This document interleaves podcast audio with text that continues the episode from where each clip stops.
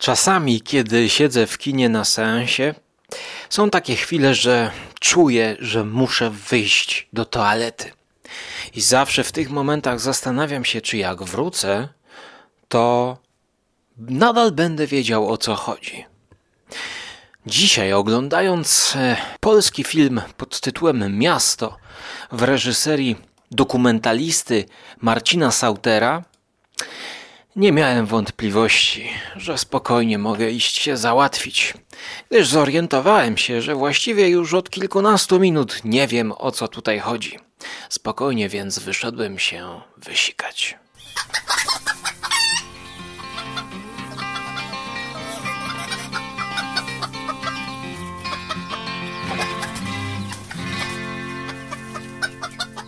Miasto to fabularny debiut tego dokumentalisty, e, w którym wystąpił Bartłomiej Topa, Karolina Gruszka, Robert Więckiewicz, Mirosław Kropielnicki, a także w epizodycznej roli sam Stanisław Tym. I to chyba on e, w trailerze najbardziej zachęcił mnie, aby zobaczyć, jak ktoś w tak stylizowanym filmie wykorzysta tego aktora o nietuzinkowej aparycji.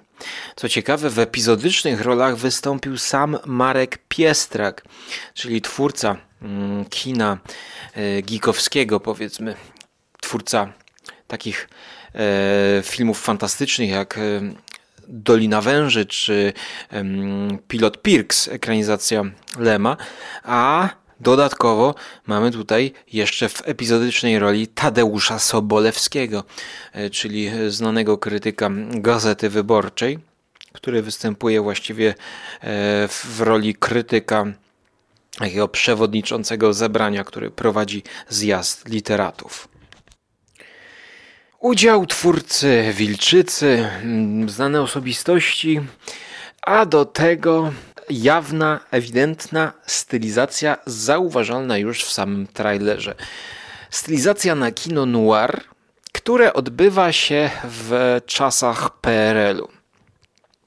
Do tego wszystkiego dołożone duża ilość ziarna, czyli dla tych, którzy mają kamerę w domu, podniesione ISO do granic możliwości. Trailer świetnie wystylizowany, zachęca do obejrzenia. O czym jest to historia? Otóż Bartłomiej Topa gra mm, literata w duszy, a w praktyce wykładowcę mm, jakiegoś nudnego przedmiotu. E, przedmiotu, na którym tłumaczy, jak działają wózki widłowe. Widzimy, że on pisze swój scenariusz Miasto miasto, dopracowuje po godzinach i pewnego dnia wyjeżdża z synem na zlot literatów, aby opowiedzieć o swoim debiutanckim opowiadaniu Zabić Drozda. O, przepraszam, Zabić Docenta. Opowiadanie to jest czysta, czysty kryminał, dowiadujemy się o tym e, z właśnie tego spotkania, gdzie e, postać grana przez Bartłomieja Topę e, opowiada, mm, co tam się dzieje.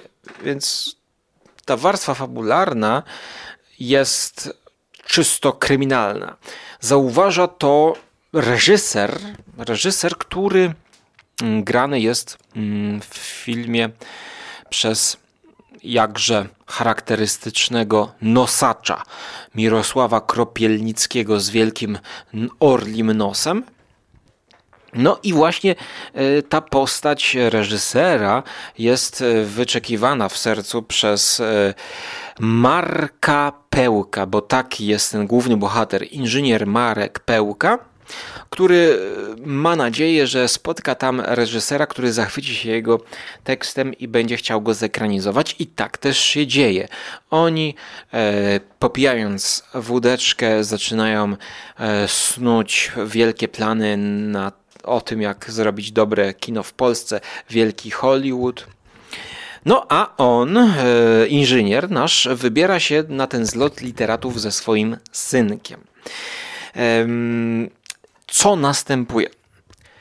Kiedy on doznaje tego upojenia alkoholowego, mm, następuje pewne takie przeniesienie się. Z jednej strony wchodzimy ja też nie do końca mówię, że to jest tylko pod wpływem tego upojenia alkoholowego, ale pod wpływem no, całej narracji. Powoli wchodzimy jakby e, w duszę głównego bohatera, w jego umysł i w ten film pod tytułem Miasto, który on pisze. Przykładowo, Karolina Gruszka, która jest żoną Marka Pełki, e, czyli Teresa Pełka, w tym filmie który nadal będzie się toczył w czasach, gdzie się zaczyna ten film, bo my to wszystko obserwujemy w PRL-u, e, to w, w trakcie tego przetworzenia nagle pojawiają się rekwizyty rodem z kryminału, e, rodem z filmu noir, czyli ludzie chodzą w kapeluszach, takich jak e, detektywi, jak znamy z ekranizacji prozy Hameta czy Chandlera. E, więc mamy takie przeniesienie tego e, PRL-u rodem powiedzmy z fil- smutnego, tak, smutnego, który na wesoło przedstawiał powiedzmy Bareja. E, tutaj jest to pokazane jako taka szara, codzienna rzeczywistość i to przechodzi jakby awers i rewers mm, na świat wyobrażony. Wyobrażony zarówno przez naszego mm, reżysera, Sautera i przez y, no chyba Bartłomieja Topę, a może też przez Mirosława Kropielnickiego, który jest y, reżyserem, a w tym filmie wyobrażonym jest profesorem. I teraz Karolina Gruszka, o której zacząłem mówić, jest w rzeczywistości jego żoną, Bartłomieja Topy, ale e, w tym filmie wyobrażonym, już w tej totalnej stylizacji, gdzie widzimy neony świecące na kolorowo, e, ulice rodem jak z filmu mm, Third Man, Trzeci Człowiek, e, ale wszystko w PRL-u, to ta Karolina Gruszka jest femme fatale. Ona śpiewa, piosenkę w barze. Bartłomiej Topa przychodzi, obserwuje ją, nie wiemy czy ją zna, czy nie zna to, to, co wiemy z rzeczywistości, to ma pewne odbicie w tym filmie, który obserwujemy, w tym, w tym, w tym stylizowanym dziele. No, oczywiście on jest w nią zapatrzony, bo ona też wygląda lepiej niż ta jego żona na co dzień, bo na co dzień to ona chodzi w takich no, nieciekawych strojach, jak to w Perelu. Takie ma e, loki, jak to się nazywa, takie, takie plastikowe kółka chyba włożone, żeby jej te włosy się pięknie zafalowały. A tutaj ona jest już w pełnym makijażu i śpiewa za konsoletą niczym e, kobieta z filmu Malholland Drive Davida Lyncha. Zresztą mm, taki sens te, te, tego całego zderzenia e, dwóch rzeczywistości jest w scenie, w której ona się odwraca, raz się odwraca i drugi raz się odwraca i raz jest w tym samym e, fotelu jest pokazana jako ta żona na co dzień w PRL-u, a drugi raz jako femme fatale. Więc widzimy, że to w zależności od tego jak ktoś gdzieś spojrzy, to tak postrzegamy czy to swoją żonę, czy to postać w filmie i tak dalej. No, no wiele tutaj można interpretacji sobie e, dobudować. W tym filmie noir spotykamy oczywiście gangstera, którego gra Robert Więckiewicz. Stanisław w tym jest pijakiem. No i teraz tutaj powoli będziemy e, wprowadzać nowe motywy, bo ja tak pomyślałem sobie podczas seansu, że to jest taki trochę E, Inland Empire dla ubogich, a może to jest trochę taki spin-off Inland Empire, a może to jest taki film, który dzieje się w uniwersum Inland Empire. Ale to, co najbardziej chyba mnie wkurzyło, to to, jak nie wykorzystano facjaty Stanisława Tyma. Przecież jego brwi, ostre, ostre kształty, takie trójkątne wręcz brwi, zostały w ogóle niewykorzystane w sposób jakiś taki mroczny, tylko pozostawiono go w tym komediowym emploi, wkładając mu czapkę na głowę, za dużą czapkę na głowę żeby bełkotał, niech z bólu jęczy ranny łoś, bo może ktoś potem na YouTubie zrobi e, z tego wyliczankę, e, jak to robi masochista, e, który już wiele dobrych filmów niesłusznie łoił, więc ja tutaj często się rozmywam z pewnymi klasykami, jeśli chodzi o tego youtubera. Na przykład niezwykle spokojny człowiek. To jest moim zdaniem bardzo dobry film. E, ale tutaj właśnie pomijając już ten cytat z Szekspira, to Stanisław, tym bełkocząc tym, tym cytatem, no jest po prostu takim dziwakiem, który się patrzy tak, tak no jest w ogóle reżysersko według mnie niewykorzystany. I tutaj e, chciałem poczynić paralelę, paralelę mm, do Krzysztofa Majchrzaka, którego właśnie wraz z Leonem Niemczykiem wykorzystał w mroczny sposób w podobnych okolicznościach przyrody i Polski właściwie i, i, gruszki nawet powiedziałbym David Lynch w Inland Empire, który to Inland Empire był filmem bardzo jak to się mówi idiosynkretycznym. Ehm, chyba już z założenia takim eksperymentem było. Natomiast tutaj główną moją moim zarzutem jest to, że nie ma po prostu e, scenariusza mocnego. Ponieważ w pewnym momencie dochodzimy do takiego momentu, że tutaj są już dowolne brewerie. Tutaj mógłby się pojawić drugi gangster, trzeci gangster, e, pojawia się motyw seansu. Pojawia się motyw kina w kinie, pojawia się motyw wprost wyjęty z, z Twin Peaks, tych skrzących się słupów telegraficznych, które tutaj są jako mm, e, telefony pokazane, jako mm, ta sieć telefoniczna.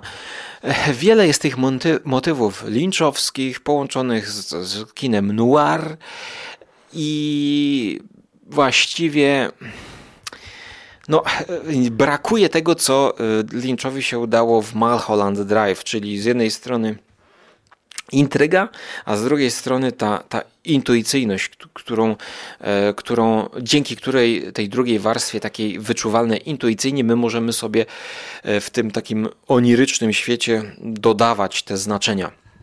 I tutaj też możemy sobie dodawać te znaczenia, ale nie ma tajemnicy. To, to jest dla mnie jakieś takie powierzchowne, e, chociaż pod kątem zdjęć bardzo dobrze zrealizowane. I teraz tutaj pewna dygresja. Wiele e, w internecie spotyka się opinii, że dobre zdjęcia to takie dobre zdjęcia, że e, każdy kadr można sobie wyciąć stopklatkę i powiesić na ścianie i to będzie ładne, nie? To będzie ładne. No, dobre zdjęcia to są takie zdjęcia, które dobrze zgrają ze wszystkim innym, tak, z całą historią, podkreślają e, historię. A co wchodzi w skład zdjęć? Na przykład oświetlenie, na przykład gradient, znaczy y, ten grain, y, czyli y, czy jest ISO wysokie, czy jest małe. No tutaj pojechali z tym ISO e, do góry bardzo, po to chyba, żeby właśnie mm, zrobić mm, taki retro look, e, taki bardziej w sumie kojarzący się przez to, to, to ziarno e, dla mnie z jakimś VHS-em z 80., z 70., a przecież noir to są wcześniejsze lata, powiedzmy tam 40., 30. Zresztą w tamtych latach kamera bardziej stała na statywie, a tutaj jest taka trzęsąca się kamera z ręki. Ja zupełnie nie rozumiem tego yy, zabiegu, jeśli chodzi o zdjęcia. Natomiast zdjęcia, kadry to jest piękne na swój sposób, ale to są ciemne kadry. To są kadry, gdzie jest doświetlona tylko na przykład neon, tylko dróżka, jakaś kałuża. E, może się to oczywiście czasami kojarzyć z malarstwem Edwarda Hoppera, e, no ale raczej to chyba nie wchodzi w argument ten, e, że no piękne takie zdjęcie, aż sobie walnąć na ściany. Bo niekiedy, owszem, takie zdjęcia właśnie rodem jak z filmów Third Man, Trzeci Człowiek, człowiek, y, są. Ostry cień na ścianie, który wchodzi do bramy, prawda? I jeszcze rewolwer. No więc tak, ale jest też dużo niedoświetlonych zdjęć, ciemnych, brudnych zdjęć i nadal ja powiem, że to są dobre zdjęcia, ponieważ podkreślają ten mroczny, duszny klimat PRL-u i gdzieś tej historii, tylko, tylko właśnie tej historii tutaj jest za mało. Tej historii tutaj nie ma, no bo kogo szuka ten człowiek, główny bohater, detektyw? być może szuka sam jakby y, swojej historii o sobie, tak? Stąd tutaj mamy rzucony ten tekst powtarzający się nieźle jebnął chyba, jeśli dobrze pamiętam. No bo ktoś tutaj zarył samochodem. Może to rzeczywiście zarył detektyw, a może rzeczywiście ja zaryłem głową e, w tej toalecie, jak sikałem i nie zrozumiałem i potrzebny jest mi jeszcze jeden sens. Natomiast czym się różni ten film od filmów Davida Lyncha? No, w moim poczuciu jest to to, że scenariusz niedopracowany i ten drugi sens e, tutaj nie ujawni przede mną żadnego e, drugiego czy trzeciego dna jak to bywa podczas e, filmów Davida Lyncha. Natomiast mimo wszystko ja doceniam ten film za taką stylizację. Ten film jest stylizowany i ten film po prostu chciał być stylizowany. Reżyser chciał zrobić taki wystylizowany film. Widać, że po części może to jest autobiograficzny film w jakiś sposób, że to jest wymyślony film. Tutaj są jakieś poukrywane tropy, które dla reżysera i jego rodziny być może będą znaczyły y, sporo. Może na przykład trzeba znać jego e, kino dokumentalne, którym się parał wcześniej. No, e, niestety nie miałem okazji oglądać jego dokumentów. Mm, natomiast może ta kamera trzęsąca się pochodzi z tego dokumentalnego kina. No, według mnie mm, większa imersja byłaby, gdyby ta kamera stała na statywie i poruszała się płynnie. Ten wybór artystyczny jest dla mnie tutaj zupełnie niezrozumiały. E, natomiast gratuluję takiego e, debiutu, powiedzmy, który jest no, filmem osobnym od tego, co się tworzy w Polsce. Filmem na swój sposób odważnym, chociaż też w wielu kadrach ja czułem ograniczenia finansowe mm, chociażby w scenografii właśnie, że to jest oświetlone tak, żeby nie pokazać, gdzie to jest kręcone. E, to oczywiście wychodzi na plus, ale czasami po prostu czuć, że tutaj przydałoby się więcej pieniędzy, słuchajcie. Tak jak w tym dialogu naszego głównego detektywa, demiurga z e, profesorem, reżyserem, też demiurgiem w jakiś sposób. E, oni mm, mówią, że w Hollywood to tam się kręci filmy, że to jest, to jest przyszłość, to jest wielka sztuka. No i właśnie ta wielka sztuka wymaga pieniążków. E, w Polsce ja zdaję sobie sprawę, jakie są sytuacje, jak to jest z pieniążkami. Sam e, kręcąc byle gówno za przeproszeniem, to e, po prostu wiem przykładowo, tutaj są pączki w tej scenie. I patrzę na te pączki i ja widzę, no pewnie kupili te pączki w starej pączkarni. E, więc słuchajcie, wszystko co pojawia się w kadrze to kosztuje. Taki pączek kosztuje powiedzmy 5 zł, tak? No, te pączki rozpoznaję i tak w ciemno stawiam, że to są pączki z tej sieciówki, no bo to jest sieciówka, jest to dostępne. W Bydgoszczy był ten film kręcony, e, jak podaje film web, no to podejrzewam, że tam jest Sara Pączkarnia, to są takie trójkątne pączki trochę i tych pączków w barze siedzi dużo. Czemu kurde nikt nie chwyci tego pączka, nie zje tego pączka? Dlaczego nie ma e, kontaktu z tymi pączkami? No w Twin Peaks żarli te pączki na, na pęczki. Że tak powiem, pączki na pęczki, a tutaj nikt się ich nie tyka. Chociaż są mocno oblane lukrem i aż by się chciało zobaczyć to nadzienie. A Karolina Gruszka, gdyby wgryzła się takiego, w takiego pączka, to byłaby piękna scena przecież.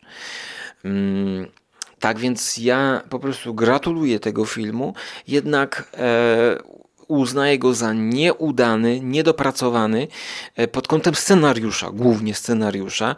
Niejasny jest to dla mnie film. E, I z tego powodu ja wystawiam ocenę 6 na 10. E, byłem chyba pierwszym albo pierwszym z pięciu osób, który na IMDb wystawił tę notę, e, bo na IMDb dopiero pojawia się e, chyba po piątym albo po szóstym kliknięciu. Tak więc Mam nadzieję, że może ten film będzie inspiracją, żeby, żeby nie bać się tworzyć takie właśnie wizje autorskie z jednej strony, chociaż tutaj się kłóci właśnie to kino autorskie e, z kinem gatunkowym, ponieważ w, w tych najlepszych filmach kina noir, na przykład no powiedzmy e, Billy'ego Wildera Podwójne Ubezpieczenie, intryga jest utrzymana w ryzach. Nie ma dobrego kina noir bez e, dobrej intrygi, której tutaj niestety brakuje. No a jak czytam recenzje, to widzę, że piszą ludzie, że emocje, emocje. No, no jak ja mogę trwać przy tych emocjach, skoro e, ciągnie mnie, e, skoro nie ciągnie mnie, tylko trzymam, mam je trzymać przy tych emocjach, ten taki obniżony, zmęczony głos Bartłomieja Topy, który w narracji opowiada to, co dzieje się na ekranie. No tego już wybaczyć nie mogę, jeśli chodzi o scenariusz, bo główny bohater schodzi do kanału, tak jak w filmie Wajdy, tak otwiera, schodzi w dół miasta. I wtedy narrator, ten sam, właśnie Bartłomiej Topa, opowiada no, podziemia, tkanka miasta, wchodzą poetyckie teksty, których jest za dużo, które dodatkowo jeszcze mówią to, co widać w pewnych momentach. E, to męczy po prostu. No tak się nie robi narracji Zofu. Narracja Zofu powinna być, no nie wiem, na przykład w kontrze albo coś, coś innego dodawać. A w tej scenie to już po prostu już yy, bardzo byłem zdenerwowany, bo widzimy ujęcia kamery na ściany, która się tam w kanałach przelewa woda, jakieś szczury chodzą, nie? I, i, i są takie... Yy, teksty. No, miasto tutaj, pozostałości dawnych y, żyć ludzi, wspomnień. Tak, to jesteśmy, schodzimy pod ziemię. To, to dokładnie mówi nam, co widać. No to ja się pytam, po co mam tego słuchać? To lepiej by włączyć muzykę Wangelisa z The City, e, puścić zupełnie coś na poziomie dźwiękowym. E, swoją drogą Wangelis miał dar właśnie do wprowadzania takiej narracji nawet do muzyki, jak choćby w genialnej płycie Wangelisa The City, gdzie słyszymy samego Romana Polańskiego, który kupuje gazetę. Świetna scena działająca na wyobraźnię, ale e, tam facet nie mówi, że kupuje gazetę tylko po prostu mówi, że poproszę coś. Tam słyszymy pieniążki, facet tą gazetę trzyma, prawda? Wychodzi, idzie dalej w miasto, muzyka się zaczyna rozpędzać. Posłuchajcie e, e, The City, albo posłuchajcie ścieżki dźwiękowej z Blade Runnera. Is city open?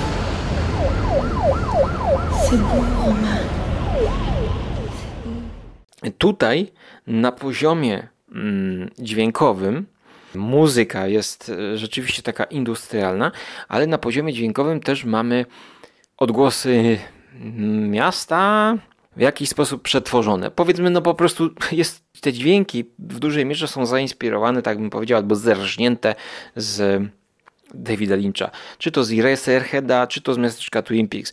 Tak takie skrzypienia, jak gdzieś tam neon miga, choć tutaj są takie bardziej pyk, jakby taka lampka się próbowała zapalić. No i jak idziemy ulicami, to na przykład słyszymy takie jakieś obijane rury, więc to są chwyty z Davida Lyncha. Muzycznie takie dronowe, takie plamy yy, fajnie też grają. Natomiast no niestety nie gra ta narracja w tym, w tym wszystkim, bo jest jej za dużo, no już nie będę się powtarzał, e, więc jakby film miał potencjał na dzieło e, zaskakujące powiedziałbym, a tutaj nic nie zaskoczyło, poza tym, że pozwolono sobie zrobić taką stylizację w, w dobry sposób. E, tyle na dzisiaj ode mnie. Jestem ciekawy, co kolejnego uda się zrobić temu reżyserowi. E, mam nadzieję, że e, obejrzę. Kibicuję i, i, i gratuluję tego, co do tej pory zrobili. Tyle na dzisiaj ode mnie. Mówił do Was Skóra Wel Żarłok TV z YouTube'a. Możecie wspierać audycję Skóry na patronite.pl albo Żarłok TV na tej samej platformie. Do zobaczenia na YouTubie, bądź do usłyszenia w przyszłości. Cześć.